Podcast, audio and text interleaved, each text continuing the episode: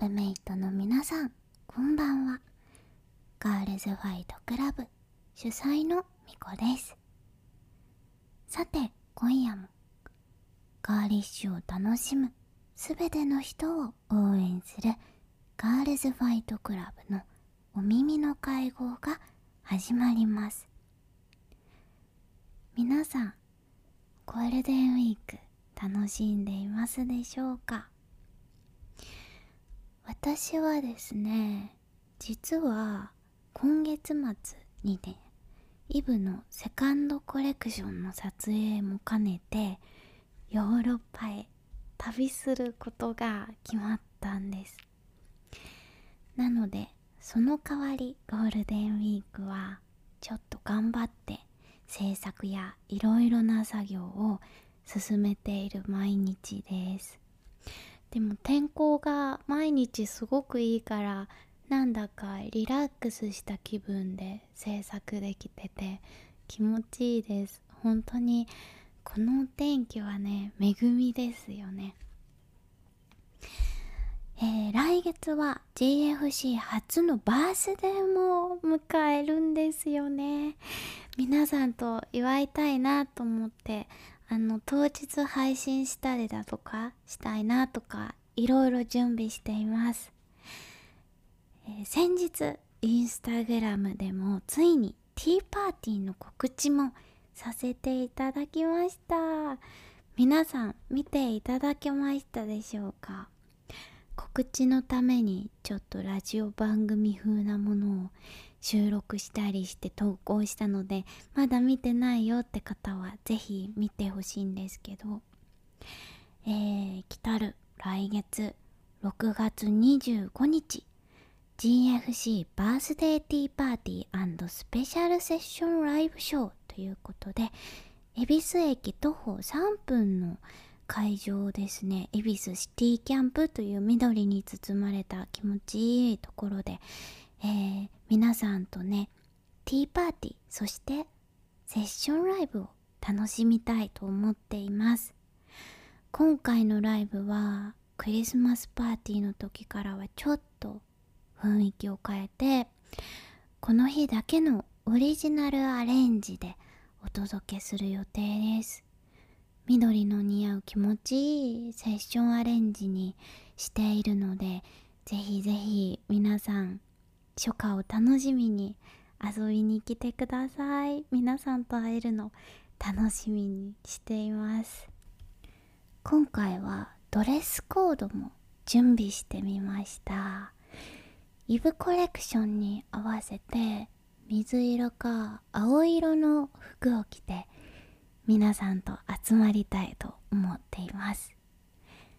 えー先行抽選申し込みはもう始まっています今週の水曜日からスタートして来週の水曜日5月10日の23時59分までとなっていますもうすでにねたくさんのクラブメイトたちが応募してくださっててありがとうございます皆さんとお会いできるのめちゃめちゃ楽しみですえー、来週からはですねこのお耳の会合もリニューアルということでそちらのね準備も進めてますえー、各週水曜日5月10日からスタートですね20時からインスタライブで生収録をお届けそして同じ週の金曜10時にポッドキャストで配信さらに各週金曜夜10時は、えー変わらず GFC ポッドキャストゲスト会もお届けとパワーアップしていきます1周年を迎えてねどんどんパワーアップする GFC 見逃さないでいてもらえたら嬉しいですえー今日はパワーアップ前の準備期間ということで前回に引き続き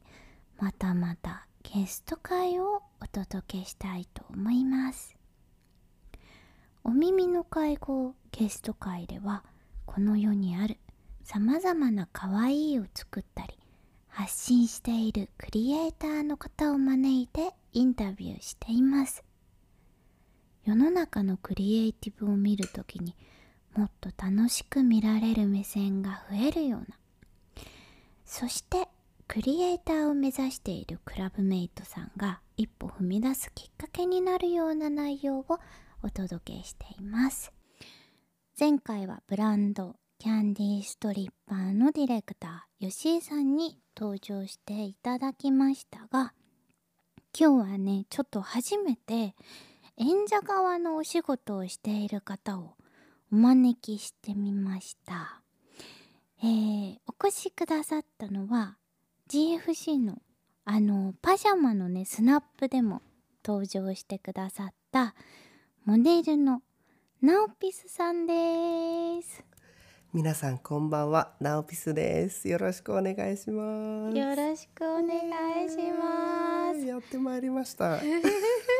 嬉しい来てくれてはるばるいとやこちらこそですありがとうございますもう私でいいのかという感じでちょっとお邪魔させていただいております えっと、まずはちょっとプロフィールをご紹介させてください。はいお願いします、えーナオピさんはモデルとして活動されています独特のファッションセンスとキャラクターで SNS を中心に人気を得る CM やミュージックビデオ広告への出演に加えナイロンジャパンでメンズ初のオフィシャルブロガーとしても話題を集めたアパレルディレクターコスメプロデュースなど活動の幅を広げその他 DJ としてイベント出演裏方では PR 業などマルチにこなす趣味はコスメファッション居酒屋巡り旅行ということではいとってもマルチにはい活動何屋さんなんだっていうようなぐらいたくさんのプロフィールがあるんですけどでもなんかこう中心にはやっぱりこううん美容とかそうですね そう美いう容ものがが大好きなのでねまあ、自身ももうモデルっていうして、ね、モデルのお仕事としてもやっぱり美容系のお仕事が結構多いというか、うんうん求めてるうんお仕事でもありますね。ね代表的なお仕事としても去う年、資生堂の150周年 CM に出演されてたりとかもうそうそうたる女優さんの中でうん、オープニングらへんで振り返るそうですね美しいナオピス様が映っておらいやもうそれれもました恐縮でがございますって感じなんですけ ど私女優かなと思いました。いやもうあれは女優デビューと言っても過言や。ではないでもすごい光栄ですね、あのお仕事させていただいた時うは、んプラスさらにね、その流れで資生堂のグローバルキャンペーンの CM にもねえねほんと資生堂様々でございます。ググローバルグローバルですって。いっちゃいました世ね、界だ。うん、羽ばたいてしまわれてうん、でもなんかあれなのかな自分はお見受けしてないんですけどなんか免税店とかでも流れてたりしてたのかなとかと思いながあらーグローバルってどこなんだろうと思いながらでも海外でも流れてたんじゃないんですかねですかねすごいやばいグローバルかも海を越えて はい嬉しいはいあと最近だとシュウ上村のファンデーションビジュアルにもうん登場されているということで、はい周江村行かれた方でもしかしたらお見かけしてくださってる方がいたら嬉しいなとは思うんですけども店舗にいるんですよね店舗のあのファンデーションでもファンデーションいっぱいあるのかなうーんあのファンデーション売り場のあのよく上とかにこうバーバービジュアルみたいな感じであったりすると思うんですけど、そこら辺にあのいるのでぜひはい私の顔がわからなくともこいつ見かけたなっていうような予測をして注目してみてほしいはいそう本当にこう美容とかを探求されてて、うん、ジェ自ン分もすごい好ねきだから、本当にジェンダーを超えてうん、美しいものとか可愛いものを発信されていて気になる存在だったのではいそう嬉しい私との出会いについて話していってもいいですかはいでですもね去年のね今頃なんですよね多分多分こんぐらいですよねそう出会ったの、うん春ぐらいだった気がしますそうあのキャロちゃんっていうモデルさんがいるんですけど、うんうんあのキャロちゃんにねあの共通の友人でナオピスさんと、はいそれで私が好きなあの瀬戸ちゃんのブランド、うんうんリアシスターフットの展示会に行った時にナオピス先生あれは PR そうでさすねれてたのあの瀬戸様のそのディアシサフットさんのあの PR もやらせていただいてて、うんそうそうそれで出会って私ちょうどその付近にインスタを拝見してたんですよ小さく拍手そうガールズファイトクラブを立ち上げを考えている最中でいつかモデルをねしてほしいなって思ってなんかでも言ってくださいましたよねその時にあもう言ってたあそう言われて、うん多分初めましてした時にまああのこういうプロジェクトやるからその時ぜひモデルでもお願いしたいかもですって言ってくださっててそれをねちゃんと実現してくださったんです、いやもうこちもらう巫女様はいやいやいやそうなんか本当にガールズっていう感覚をさうんこうジェンダーを超えてうんうん楽しみたいなっていう気持ちがあったから、うんなんかでもガールズって言葉はねうん抹消されたくないなって思いがあったの。うんあのーガールズパワーをみんなで楽しみたいって思って考えてたからうんもうそれ体現してるのにぴったりな方だって思って嬉しい嬉しい、自身もなんかそのガールズ好きうんやっぱりねガールズパワーってすごいなってうん私は結構感じることがあるというかもううん根付き上げられてるものはやっぱりそのまま強いっうんて思ってるからうん私うんはそのガールズパワーは大好きだなって思いながらもはいっていう話です。えー、嬉しい日本語できてました今。日本語はうん独自の日本語で、はいはい、絶妙でした繰り広げていただいて大丈夫かしらだからもう本当にモデル依頼いただいた時ももうぜひお願いしますってもう瞬足でお答えさせていただきましたいやありがもとうございます超素敵なビジュアルだったあれもえでもパジャマめっちゃ可愛いですよね嬉しいねそうだからその可愛いっていうさ気持ちをさ本当ジェンダーを超えてさ、うん一緒に楽しめるの最高だなと思っいやて最高でも本当にこの活動を始めてから結構その男性の方にも「うんえ実は僕可愛いもの好きで」って素晴らしいそう言ってもらえることが結構あってうんうんそれがすごい嬉しいんですよね。なんかこうきっかけじゃないけど言えるそれそうなんかうん言え与るえきっかけみたいにうんうんなってるのがめちゃくちゃ嬉しくいてやもう絶対でもさそんなうん PR のお仕事とかさいろいろしててはいなんか忙しそうだなと思うのですが忙しいのか自分のスケジュールをちゃんと定められないのかよくわからないんですけど、はい普段なんかライフスタイルはどんな感じですか、聞きますうんえっとですねやっぱりお仕事ある時とかはちゃんとそれに合わせたうん生活をこうしてって感じなんですけど「うん本当何もありません」って言ったら「寝てる?何時までって」とでも昼前には起きるかなあうん偉い多分うんみこちゃんはどうですか私最近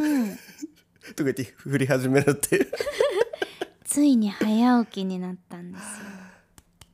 えそとれ言っはてもちょっとここまだ3週間の話なのであすごいえそれもう日々のルーティンとしても何時に起きてこうしてってことうーんっていうのをちょっと作り始めようかなと思って最近は週に3回ほど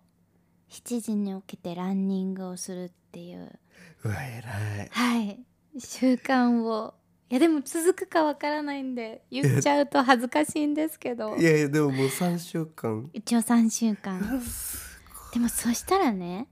2週間終わったぐらいからごいはい目覚ましになる前に目が覚めるようになってきたのやっぱり体って慣れ慣れるというかやっぱりその努力がありきだと思うんですけどやっぱり染みついてくるものってありますよねそうだから辛いのは最初だけなのかなって思って、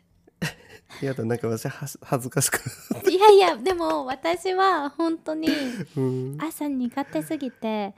4時ぐらいまで起きてて1時ぐらいに起きるっていう生活を結構ずっと過ごしてきたので、えはい、でもその代わり寝る時間は絶対確保したいタイプだから、ーうんうん7時間ぐらい寝ないとダメだからはいはいだから12時前とかにもう寝ちゃう11時半とかに寝ちゃう早いえ夜のですか えでもでも遊べないよねだからなんか、うんでもどうしたらいいんだろうだから難しいのまだまだバランスを取りきってないそうですよねなんか逆にやらなきゃいけないこととかも夜にあったりとかもまあ稀にあるじゃないですかそうそうそうそうするとさ崩れちゃったりとかね、うんいやそうですよねまだ定まっておりませんうーん私もちょっと今のみこちゃんの話を聞いてちゃんとそういう時間を決めていきたい行できすたい 行きたいよね行きたいですちょっと自分って私結も構夜行性なんですよ自分がうん私もそうかなって思ってたんだよねうんそうもう夜行性だからなんか本当に昼ぐらいまで何もない時とか昼ぐらいまで寝てて起きてなんかちょっと身の回りの作業をしてうんうん出かけて自分お酒が大好きなんではいあよくあさっ きね居酒屋巡りって言ってたもん、ね、そうお酒が大好きなので、よくお友達と飲みに行ったりとかしてで帰ってきてって感じで、まあ、またね昼まで寝ちゃうと夜が寝られないんですよ。そうなんですそうよでもなんか考えることとかって結構深夜の方が多くて、うんうんなんか例えば今後これをやろうかなとか、うんなんかこうしていきたいなっていうのを結構なんて言うんだろう人生設計考える時間みたいな結構深夜に多くてで自も分が深夜ってクリエイティブな脳になるって言うしクリエイティブかもそう 何々かもってやつ は最近の流行りネタです かごめんなさいなんか癖づいちゃってはいる言い方なんですけど、はいはい、でもそうですよねクリエイターの方とかも結構深夜に活動される方多いですもん ね。さら っと話を戻したちょっと使っていこう、じゃあちょっとこんそんなナオピスさんに今日はね、お仕事についてうんうんいろいろお話を伺っていきたいと思いますので、はい、よろしくお願いしますはい、お願いいたします。 GFC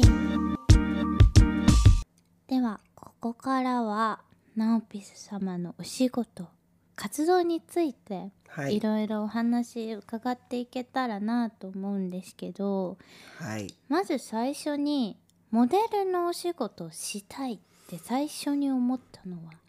いつからでもなんかそのモデルのお仕事をしたいみたいなのってなんか結構これよく聞かれるんですけど、うん割と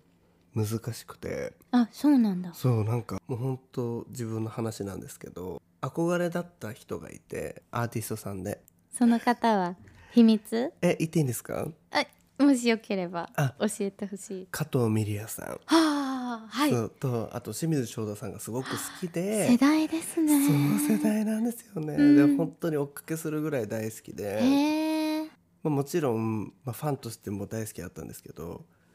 なんかもっと近づきたいと思った自分がいた時があってうんうんあの人たちのそばに行くにはどうすればいいんだろうって考えた時が結構あったんですよ。へえそれってって考えた時にそのやっぱり作品ねあのアーティストの方々作る上でやっぱり PV とかあるじゃないですか、うんなんか「え私もこういうのに出たいんだけど」みたいなへえ気持ちになってそこに出るにはどうすればいいんだろうじゃあもっと自分を知ってもらわなきゃいけないよねとか、うん自分がこう出る側でなんかやっていかなきゃかなとかって思ったのが割ときっかけですごく自分自身のこう身なりとかをすごい気にするようになったりとかああそうなんだモデルの世界とかそういうのそこに登場するにはどうすればいいんだろうとかをすごく考えるようになったのがいくつぐらいの頃これが多分191819ぐらいだったと思います。ああそうなんだそそれでどんな風なきっかけでうん、お仕事になっていったのでなんか自分自身あのずっとアパレルの店頭スタッフで働いててあショそッうプスタなんッフだへえそれはどこのショップだったんですかそれは109っていうギャルなんですけどあー丸そう九109で働いてて、うんでもちょうどポップアップショップみたいな感じでやってたとこだったんですけど、うんなんか割とこう見てもらえるきっかけじゃないけど、うんうん結構増えてきたりしてその頃にはもう SNS もやってたやってましたインスタツイッタツイッターからなーんツイだッタへえーをやっててかなでまあそれでこうちょうどそのブランドも新しくその109にできるっていうのもあって、うんなんか注目度も高かって、フなるほどそそうれはどんな感じのファッションブルファッションブランドァッションブランドだったんですこかびないっていうブランドなんですけえど知ってる知ってます、、はいい個性的でそう可愛いブランドあそんな前からあるんだあれ私最近インスタグラムで知りました あれがはいでも自分も21とかだとか22とかだったと思うんですけど、うんうんって考えると何年前とかなんだろう7年8年前とかうんに、あーそそううだったんだあのちゃんと正式まあ長い間というか半年かれっ半て年間ぐらい109でやるってなって、でもレディースあれってレディースまあなんかそこも「まあ、媚びない」にちなんで、うん多分もう男女関係なくみたいな感じですけど基本的にはまあレディースのものが多かったのかなうんうんうんうん着れるサイズ感的には。でもなんでこのブランドで働こうって思ったのなんか自分自身もなんか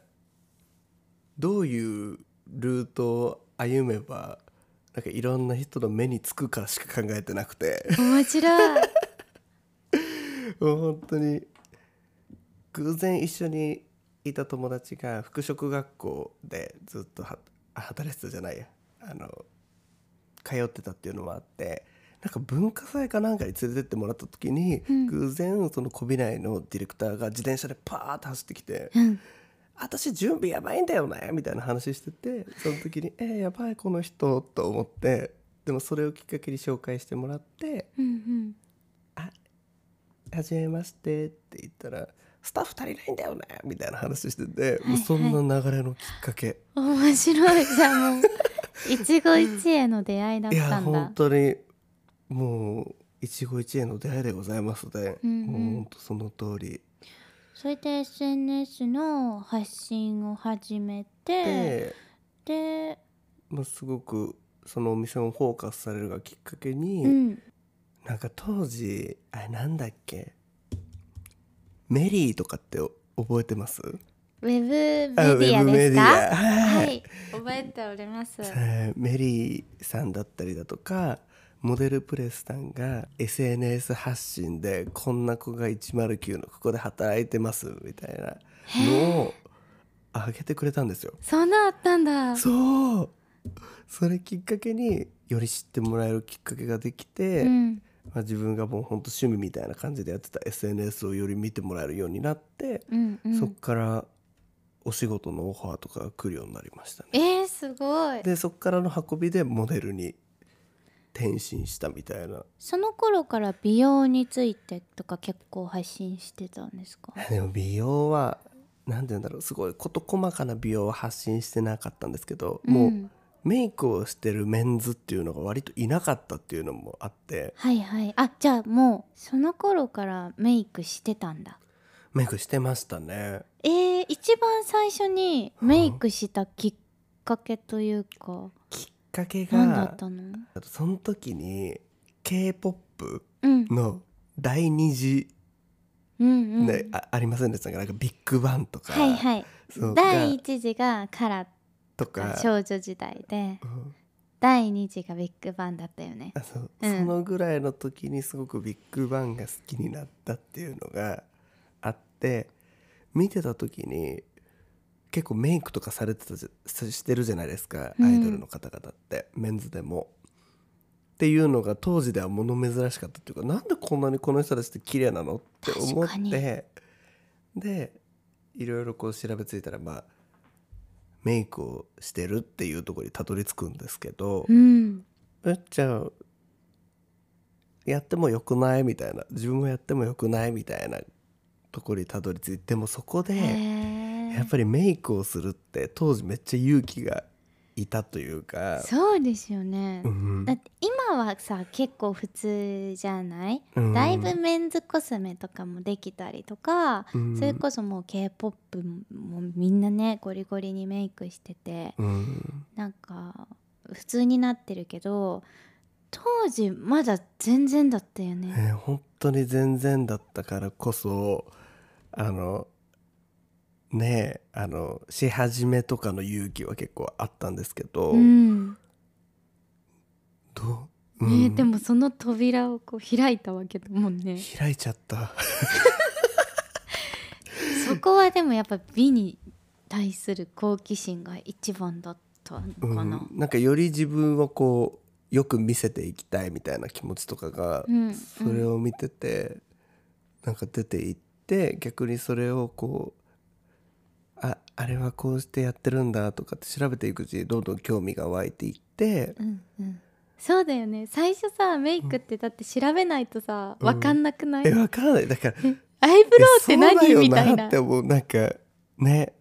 誰もがメイクする最初ってそうですよねきっそとう、ね。そう私もそうだったけど、うん特にそれがね、うんなんか男の子だったらよりこう勇気もいっただろうしねもう全然わかやんりなかっ方た。わかんないだろうなその情報と思って発信もないから今ほどねそうキュレーションサイトとかはあったりはしたけど確かに YouTube とかないもんねなあんまなかったと思うんどうやっけてどなか調っべたてでたすよのね。えどうやって調べてたんだろう見よう見まねみたいなところはあったかもしれないですね。だからそのメンズに向けてみたいなのは本当数少なかったから女の子のやつ見てやってたかもしれないです。ああそうなるよね多うん分当でも時だなんったらかあんまりアイメイクとかはしちゃうともうバレちゃうかもとかも思ってたりしてたから、うん肌作りのやつとかをこう結構見たりしてへえそうじゃあ最初はファンデーションとかフかァらンだっデたーんシだョンとかから BB クリーム塗ってでなんかわかんないけど自分ずっとベビーパウダー使ってたりとか、いいよねベビーパウダー、ねサラサラ私もよく使ってましたね、なんか当時はすごい使ってましたね。へだかえらそう考えると今ってすごいいい意味でね情報がたくさん転がってるっていうか見るものもたくさんあるから、うん本当にいい時代になったなって思いますうんやっぱそのメイクしてみて楽しかった楽しかったってかなんかこういい方向に流れていってるっていう自分が嬉しかったっていうのはありましたねあーやっぱメイクアップすると良くなれるっていうっていう実感があっあったんだたうんし自分自身もすごくこうポジティブになれるし確かにっていうのはあったかなでもまあその分でなんか当時はちょっとあんまりよろしくないことは浴びせられたりとかもあったけどやっぱあるんだあったそれは SNS 上でまあ直接的な人もいればなんかこへー本う当に SNS でも、まあ、言われたりもしましたねそういうんうのは。でも今のねこのメンズメイクが流行るきっかけの一端を絶対になってるよね直ピス様がねそう言ってもらえたら嬉しいですね本当うにんでもポピュラーになって本当良かったなって思いますねその性別の垣根がなくなって、ねえでそれで発信していて初めてモデルのお仕事が舞い込んできた、いつか覚えてますかがそのキュレーションサイトでこう取り上げてもらって、うんまあ、こんなショップスタッフがいるよみたいに言ってもらえたのを見てもらえた時にえっと何年前だろうな、まあ、その働き始めて多分すぐだったと思うんですけどそのしアパレルのところでうんフリーマガジンっていうレディー・ガガうんうんのもともとスタイリストだったニコラ・フォルミケッティさんという方がいらっしゃって、はいはいそうその方がなんかクリエイティブディレクションでうん入ってあの創刊された雑誌があって、へえそうそれが初めてのお仕事でしたえーそれは DM と かでそれはもう SNS とかインスタかなインスタの DM でえー、す連ごい絡もらって「えいいんですか?」みたいなえー、そうでももう本当にそうそうたるなんかどちらかというとラグジュアリ系っていう言うんですかだってレディー・ガガさんのスタイリストさんだったら絶対そうだよねうんゴージャスな、でなんかザファッションファッションクルーみたいな人フたァッちショニスタたちみたいな、うんのなんかそのヘアメイクさんだったりとかもう超有名な人だったりとかすごいそんな中が初めてだったからすごいえよろしくお願いしますみたいななんかもう何も知らないような状況で入ったっていうのが初めてでしたねえー初撮影どうだったえーやばかったです あの自分ももうおどおどだし、うんでどんななんか何撮影になるかみたいなのも自うん分ちゃんと確認してなかったっていうのもあって、うんちょうどそれも創刊初創刊っていうの、そう日本で創刊されてるああそううですそうですグローバルかなそれでも多分グローバルでやってたかもしれないですけど多分日本でうんうんでそしたらもうすごかったんですヘアメイクっていうかヘアメイクがまずメイクからだもんねスポンジボブえなんかすごいクリエイスポンジボブどうスポンジボブだったんですいうことどう いうことヘアメイクがスポンジボブだったってことそう顔の半分がもうスポンジボブのあのメイクそそのままこう顔を描かれはいあのちびまる子ちゃんみたいなおかっぱのウィッグをかぶらされてでなんかもうもう洋服をこう着飾ってこうそれはパすシャーって写真撮っあたんのですけスどポンジボブのオーバーオール服もう俺はそこら辺違うんです違うなんかのあれだったのそこは違うのあれなんだっけ あすごい手で頑張って思い出せ ない説明してくれるなんだかそのギザギザは革のあライダーズあライダジースャケットですかあそうですそうです ライよくダわース着てかったわ今私そうさすがでございます着てみたいな、えー結構そうファッションだなファッショそうンアートあとみたいな感じの撮影でしたねどうだったのそれはどんな気持ちだったのびっくりだよねうーんすごいなって思いました じゃあ初撮影で初撮影でそんなことをこう超えて衝撃の初撮影だったわけですねでしたねうん、あとなんかさっき聞いたところによるとはいあのーこのゲスト会第1回目のゲストだった R のルナちゃんのうんうんうんあの撮影にも参加されてたのその頃そうなんですよねまさかのそこのつながりがあったって知らなかったからでちょうどそのルナちゃんがやられてる R のファーストルックのビジュアル出させてもらってすごくないそうさっきねみこちゃんと会った時にお話しさせてもらってそうそう自分がめちゃくちゃ可愛かったそおう写真見たけど第1回目のやつでルナちゃんのやつ聞きましたみたいなのをお話ししたら、なんかどんな関係みたいな話になってそこにたどり着いたんですよね。ねそこの2人が私つながってるって知らなかったからう。んそうびっくりしましたそうなんですよそんな風にじゃあモデルのお仕事がはい増えていった感じだったんだそうですねもうそこからもうトントントントンといつの間にか時が経ってましたね、うーんでもそういうメイクだったりとかうん可愛いものとかに興味が持つきっかけになったことってうん何が影響してたのきっかけは私あの幼き頃からうんセーラームーンが大好きなんですよね。へえそうそれはなんで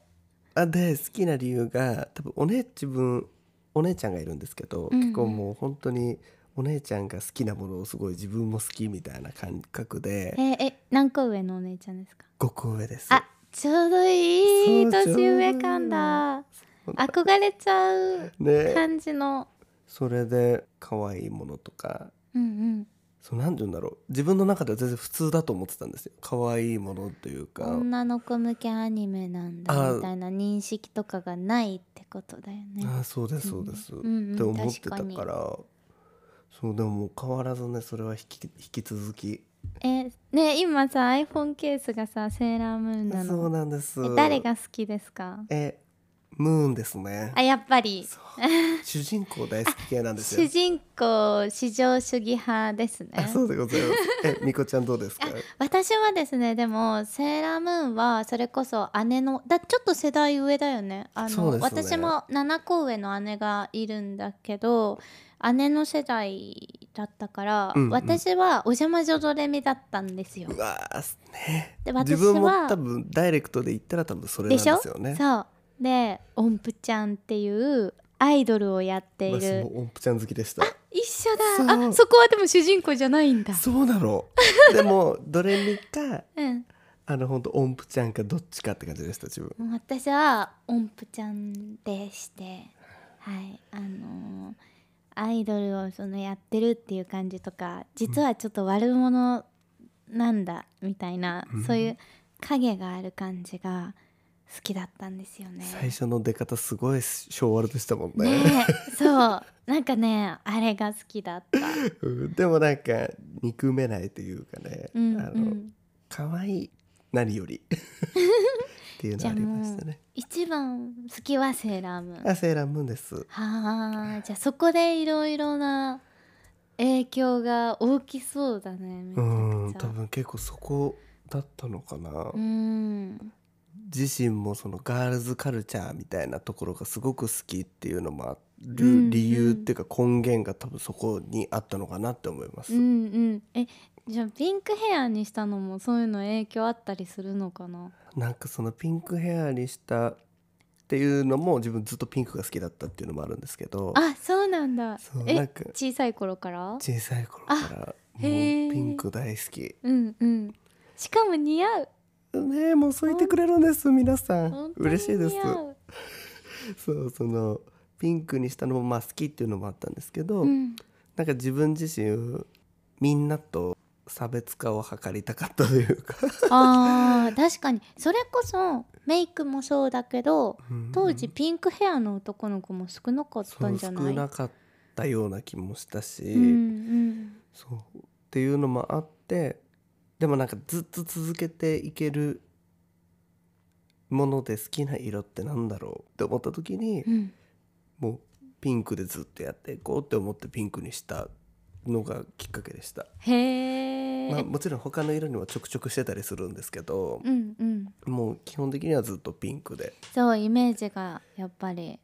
すごいついておりますね嬉しいですねもううピンクヘアのあの子って言ってもらえたら、あい嬉しいっていう感じでした ねえファッションも結構じゃあピンク多いもうピンクの洋服はもう集めがちですねあんた大丈夫っていうぐらいもう全身ピンクの時ありま した本当にへえでもねその狙い通りあ のうんショップスタッフから始まりうん SNS 発信して着々とモモデルのお仕事をゲットしていったわけですけども目標だったミリアさんには会えましたか、会えております。そう会えてはおります。初めて5年ぐらいの時はいにスタイリストさんの人が面識ができてご紹介いただいてとかはいっていうので、もう共通のじゃあ知り合い図手に図あじ手ゃあにプライベートで会った感じですかもう半プライベートなでも自分はお仕事をちゃんとするまではあのお写真も一切撮りませんっていうような気持ちになってるんでああでも全然もうだからもうはい会ってもそんなこう仲良く喋るとかはないんですけどじゃあご挨拶したっても感うじごなん挨です拶でみたいな感じです。そうすごい素敵えどうだったじな生でお会いしたいややっぱりナムナムって感じでございますねいや本当にすごい当時自分の学生時代とかすごい悩んだ時期あったんですけどすごい支えてくれた曲が多かったりしたからあそこに行くにはって思った時にはやっぱりお仕事っていうか一緒に何かできる時まではって思ってるから、ーうんうやっんぱり未だにその距離感はうまく保ちつつじゃあまたお仕事ください PV のお仕事くださいって感じなんですけどなるほど半分夢が叶いつつそうですねまあ叶ったら叶ったでちょっとあれなのかな寂しくなっちゃうのかなと思ったりもするんですけど、確かね、ないものねだりですねなんかねにいいですねでもいつかそのコラボレーションを見れる日がいすごいやーそうなったら楽しみ私もう嬉しいです最後にはいあのーこのねモデルのお仕事で一番嬉しい瞬間を聞いてもいいですか嬉しい瞬間自分がこう、まあ、モデルとして出た時の、あるじゃないですか CM だったりだとかうんうんなんか広告だったりとかで、まあ、よりそのプロダクトを知ってもらえるなんか力になれてそれを見てくれた人がなんか「ナオピス出たからちょっと調べてみたらめっちゃいいじゃん」とかうん「買ったよ」とかうんで自分自身もあの出てて「すごいね」って言ってもらえたりだとかなんかやっぱり他の人からやっぱりこう「いいね」とかその人が喜んでる姿を見た時、うん、日本語合ってます合ってますよかないやー確かに私もなんかみこちゃんが持ってて私も好きだなと思ったから買ったとかってお揃いにしてもらえたりするのめちゃくちゃ嬉しいからわかります、ねえ嬉しいですよね本当にそう言ってくださるの確かになんかこう影響し合ってる感じがすうんるっていうか、いろいろお話聞かせてくださりありがとうござあいれますえもう終わりですか次のコーナーに移りたいと思いますはい、 GFC ここからは活動報告のコーナーです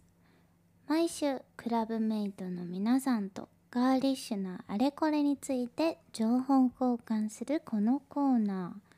ーゲスト会ではゲストさんからのお気に入りを紹介していただきますということで今日はナオピス様2つはい紹介してくださるとのことなのですが、はい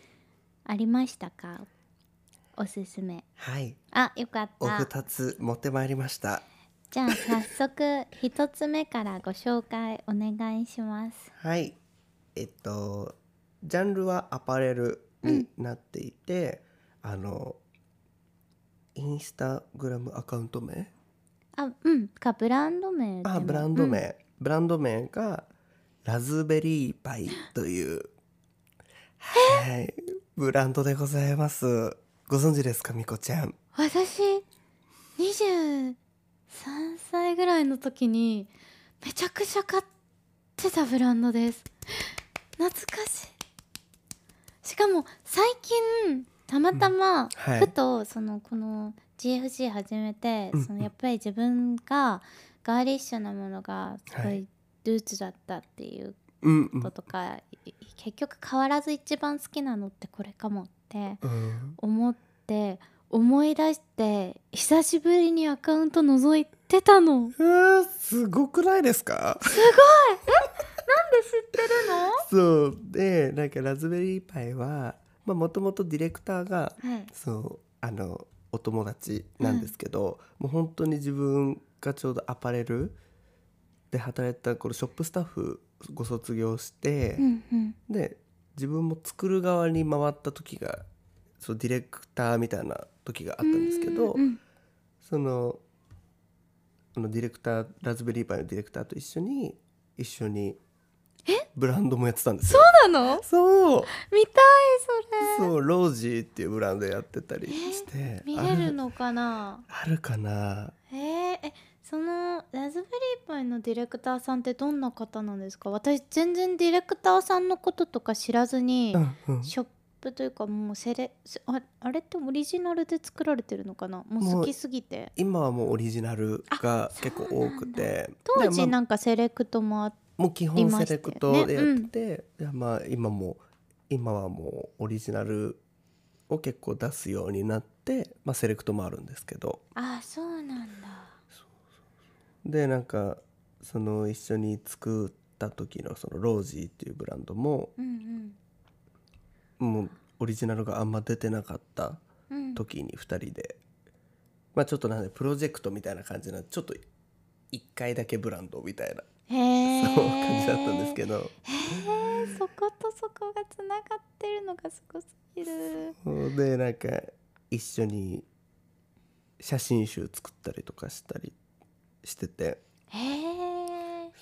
ああラズベリーパイのあのアカウント名をあおはい話しするの忘れてました、ごめんなさい失礼しました、はアカウント名がですね読み上げますねはい R A S P B E R R Y P I E アンダーバー S T O R E ストアラズベリーパイです、はいアンダーバーストアすっごい面白い読み方いやあの結構普段私が読み上げてるんですけどなんかせっかくだからお願いしようかなと 思ってうんなんかどそしたのらテンポで読めばいいかわかんなくてす ごいすごいセクシーに読んでくる R A S ASMR なのみたいな言い方でしたね。ごめんなさい。ラズ何ベをリー今パイ教えられてるんだろう な何か秘密のパスワードを教えられているのではないかと思うようアなンダーバーねそんな言い方をしてしまいました。ねいやー懐かしいですでえ懐かしいですよねそう。長いよねだからもう7年ぐらいとうんかやられてるのかな、そう長くて。で昔私がその見てた頃は、はなんかすごい可愛いボーダーにさくらんぼのワッペンがついてうんうんるうんアイテムとか、なんかあのー当時の可愛さって感じだったんだけど結構ガーリー本当に何て言うんだろうんなんかキそのッキッチュな感じだったかなう。あそうそううそう。ん、でも最近久しぶりに覗いたらすごくアップデートうんされていて、なんかより今っぽさも入っているでも当時のなんかそのガーリーさはこうかけないようにしてるみたいな。確かにガーリーさはちゃんとありつつなんかフォルムだったりとかがうんなんかちょっと新しくなっていて素敵だなと思ったんですけどそうえそのディイ。レクターさんってのうん。アカウインントス。タとかもあるんですかあありますあります。知りたいえっミミさんそうミミさんがベリーミミっていう ID なんですけど読み上げますねじゃあお願いしますはい B E R R Y アンダーバー M I M I ありがとうございます えなんか同じくだりやった方がいいかなみたいなベリーアンダーバーミミはい、ベリーアンダーバーミミでございます。はい、この方はもともとずっとアパレルされてるんですかもともとずっとアパレルで会社で働いてて、うんうんそこ抜けて一人で突然やり始めたって感じです。そうなんだで、いやご本人が韓国人なんですよ。そうなんだそうへえでなんかもう本当に韓国でまあもう生産だったりとかも行ってるみたいなんですけど、全部自分で一人でやってるんですよすごすぎるもう何から何まで一人でやってるっていうへえパワフルすぎるなんか一時期、うんラズベリー一杯でしか買わないぐらいの時期があったんだよねうーんえでももしかえなんか「ポップアップスターとか行ったことあいりやますーウェブでしか買ったことなかったもうわし「ポップアップスター常にいましたよいやーじゃあその時行ってたら会ってたんだそうなんですよきっと、じゃあだからもうどっかで会う運命だったってことだそうねいうことでございますなねんか嬉しいなえ嬉しこういうのうんいや本当にこういうことが多いの GFC 始めてこうやってゲストに来てうんもらった人から「あえその名前出てくる?」みたいなうんうんつながってるんですよいつも、えやっぱり出会いって素晴らしいですうん、ね、こういう瞬間一番嬉しい嬉しいですよねうんわ、かるあーいや嬉しいまさかの一つ目がラズベリーパイということでじゃあもう二つ目二つお目願いいたします二つ目がジャンルはカフェですはいカフェはい。で、インスタグラムの、えっ、と、ID は、カフェアンダーバーなで、CAFE アンダーバー NA です。カフェアンダーバー なはいちょっとセクシーじゃない読み方でした。そうだね 普通の読み方で言っていただきましたはい。 3回目は外すっていうそう、ちゃんと外しましこた。とですありがとうございますカフェナはどんなお店ですかカフェナは、えっと、原宿にあるんですけど、えっと、もう本当に創業20年以上えー、すごいでもう本当隠れ家カフェみたいなところなんですけど、うんうんいろんなクリエイターさんが期間限定であの展示を結構行ってったりとかして、うんなんかもう常に新しいもの見れるっていうとことあとやっぱりちょっとレトロさもあったりだとかでもこう新しさもあるかつ落ち着く、うんうん私ここも行ったことあるかも、ね、多分ありそうな気するんですけどね場所がちょうどあの竹下通りのあの出口の方、うん入るあ、まあ、出口うん出口確かに出口あっちが出口か、両方とも入り口ですねどっちが入り口 でどっちが出口とか考えたことなかったけど言われてみればあっちが出口か明治通り沿いですよね、明治通り沿い明治通り沿いってあのニューバランスとかあ るあそうですそうのです通りだもんねあラフォーレの通りです、うん、の本当にそこのすぐ右手うん、のビルのビルの上そううん上うにんあるっていう感じしなかんでもすけど、ここ多分私東京に出てくる前に遊びに行った時にいここに入ってた気がするいつもカフェ知らないからここしか知らなくてあ本当懐かしいなんか今日懐かしい日だえ懐かしいデイだ懐かしデー だよカフェなっていうぐらい隠れ家チックなところなのでぜひじぜゃあひ行原ってい宿ただきにたいです行った際は立ち寄ってみてください、わしとも会えるかもしれないですね確かに行きつけだもんね行きつけなんでうん嬉しくない情報ですねいやいやめ会いたいでしょ うぜひあ会ったら声かけてもいいのうん、もういっぱいかけてください。こんにちは。じゃあぜひ声かけてみて会えたら一緒にお茶しましょう。ああ、あでも私最高結構ビール飲んでるかも。あじゃあ一緒に飲酒して飲 酒。ラズベリーパイとカフェナはい。はいぜひ皆さんチェックしてみてくださいはい。 GFC ということであっという間にねえ。 1時間が過ぎて話足りない。本て当かなんか自分何話してたかっていう感じぐらい本当に日本語やばかったんですけど大丈夫でした 面白かった本当です か、ちょっと今までにないような感じのあの日本語を使うやつだったんですけだどって皆普さ段あんまり話すお仕事ってねやっぱモデルさんだからんうんな少ないそうあるですねあんまりで自分が、うんあのポッドキャストをやってるんですけあどそっかそうだそうだよかったらなんか告知事あればぜひえ告知事うんそのポッドキャストとかあ本当ですいいんですかもちろんでございますあのぜひあの私改めましてナオピスと申します、はいあのよければあのインスタグラムあの見ていただけたら嬉しいのと、そうだナオピスアカウントのアカウント名はアカウント名は N A O P I S G R A M ナオピスグラムです。ありがとうございます ここでもう一度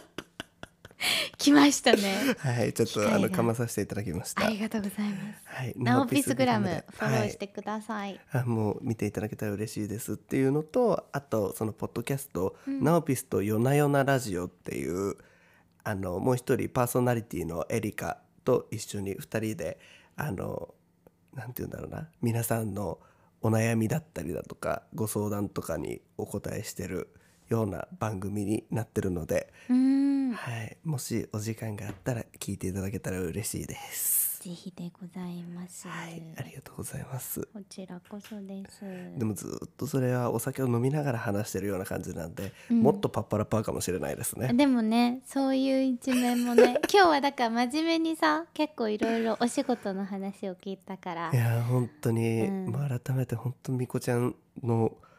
おかげサポートしていただいてもうたくさんとても大お話できました。好きもっと私もね上手に深掘りできるように日々精進いやいやしいやているや最中なんですけどそうなんですありがとうございます。嬉しかったでもいろいろ聞けてねえおありが姉とうごちざゃいんまがす。いることとか初めて知ったりとかして確かにあんまりなんかもうこの話をしてて思うのがあてか今話させてもらって思うのが。うんあんまり自分のこと振り返る機会ってないなと思って、本当うん、そっかないでもゆそのなんて言うんだろう質問いただいてあそうだ自分ってそうだったんだとかって思ったりとかするから、やっぱり自分のことちゃんと振り返るのも大切なんだなって思ったりする瞬間にもなりましたあーじゃあもう走り抜けてきたんだねうんなのかな、うん私結構振り返ります、はいそうですね振り返っちゃいますあでも自分のなんだろう仕事柄作品が溜まってくからー見返すとかっていうのもあるのかもしれないけど、うんそうなんかでもだから走り抜けてるんだなって今の話を聞いてすごい思った、豆じゃないだけそうな なののかかもなしれこないですけどいやうんでも、ありがとうございますちらこそでございます楽しかった、えーいろいろ本当に話せてあのぜひ皆さんね今日のゲスト会へ感想などあれば送ってもらえたらと思いますはい、え嬉ーしいです、お耳の会合ではお便りを受け付けておりますお悩み相談や活動報告企画の提案などなどポッドキャストアットマークガールズファイトクラブ .jp または概要欄のメッセージフォームにお送りください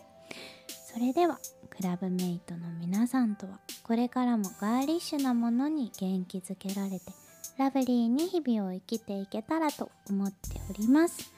今日のガールズファイトクラブお耳の会合はここまで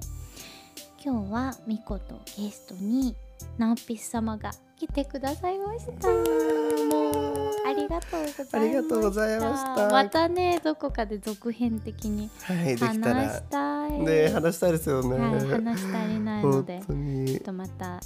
タッカンマリも行きましょうあ、そう だ。高んまり行かないと。一回タッカンマリ 言っていいのこれ全タ然大丈ッカンマリをね約束してた日にねナンピス様が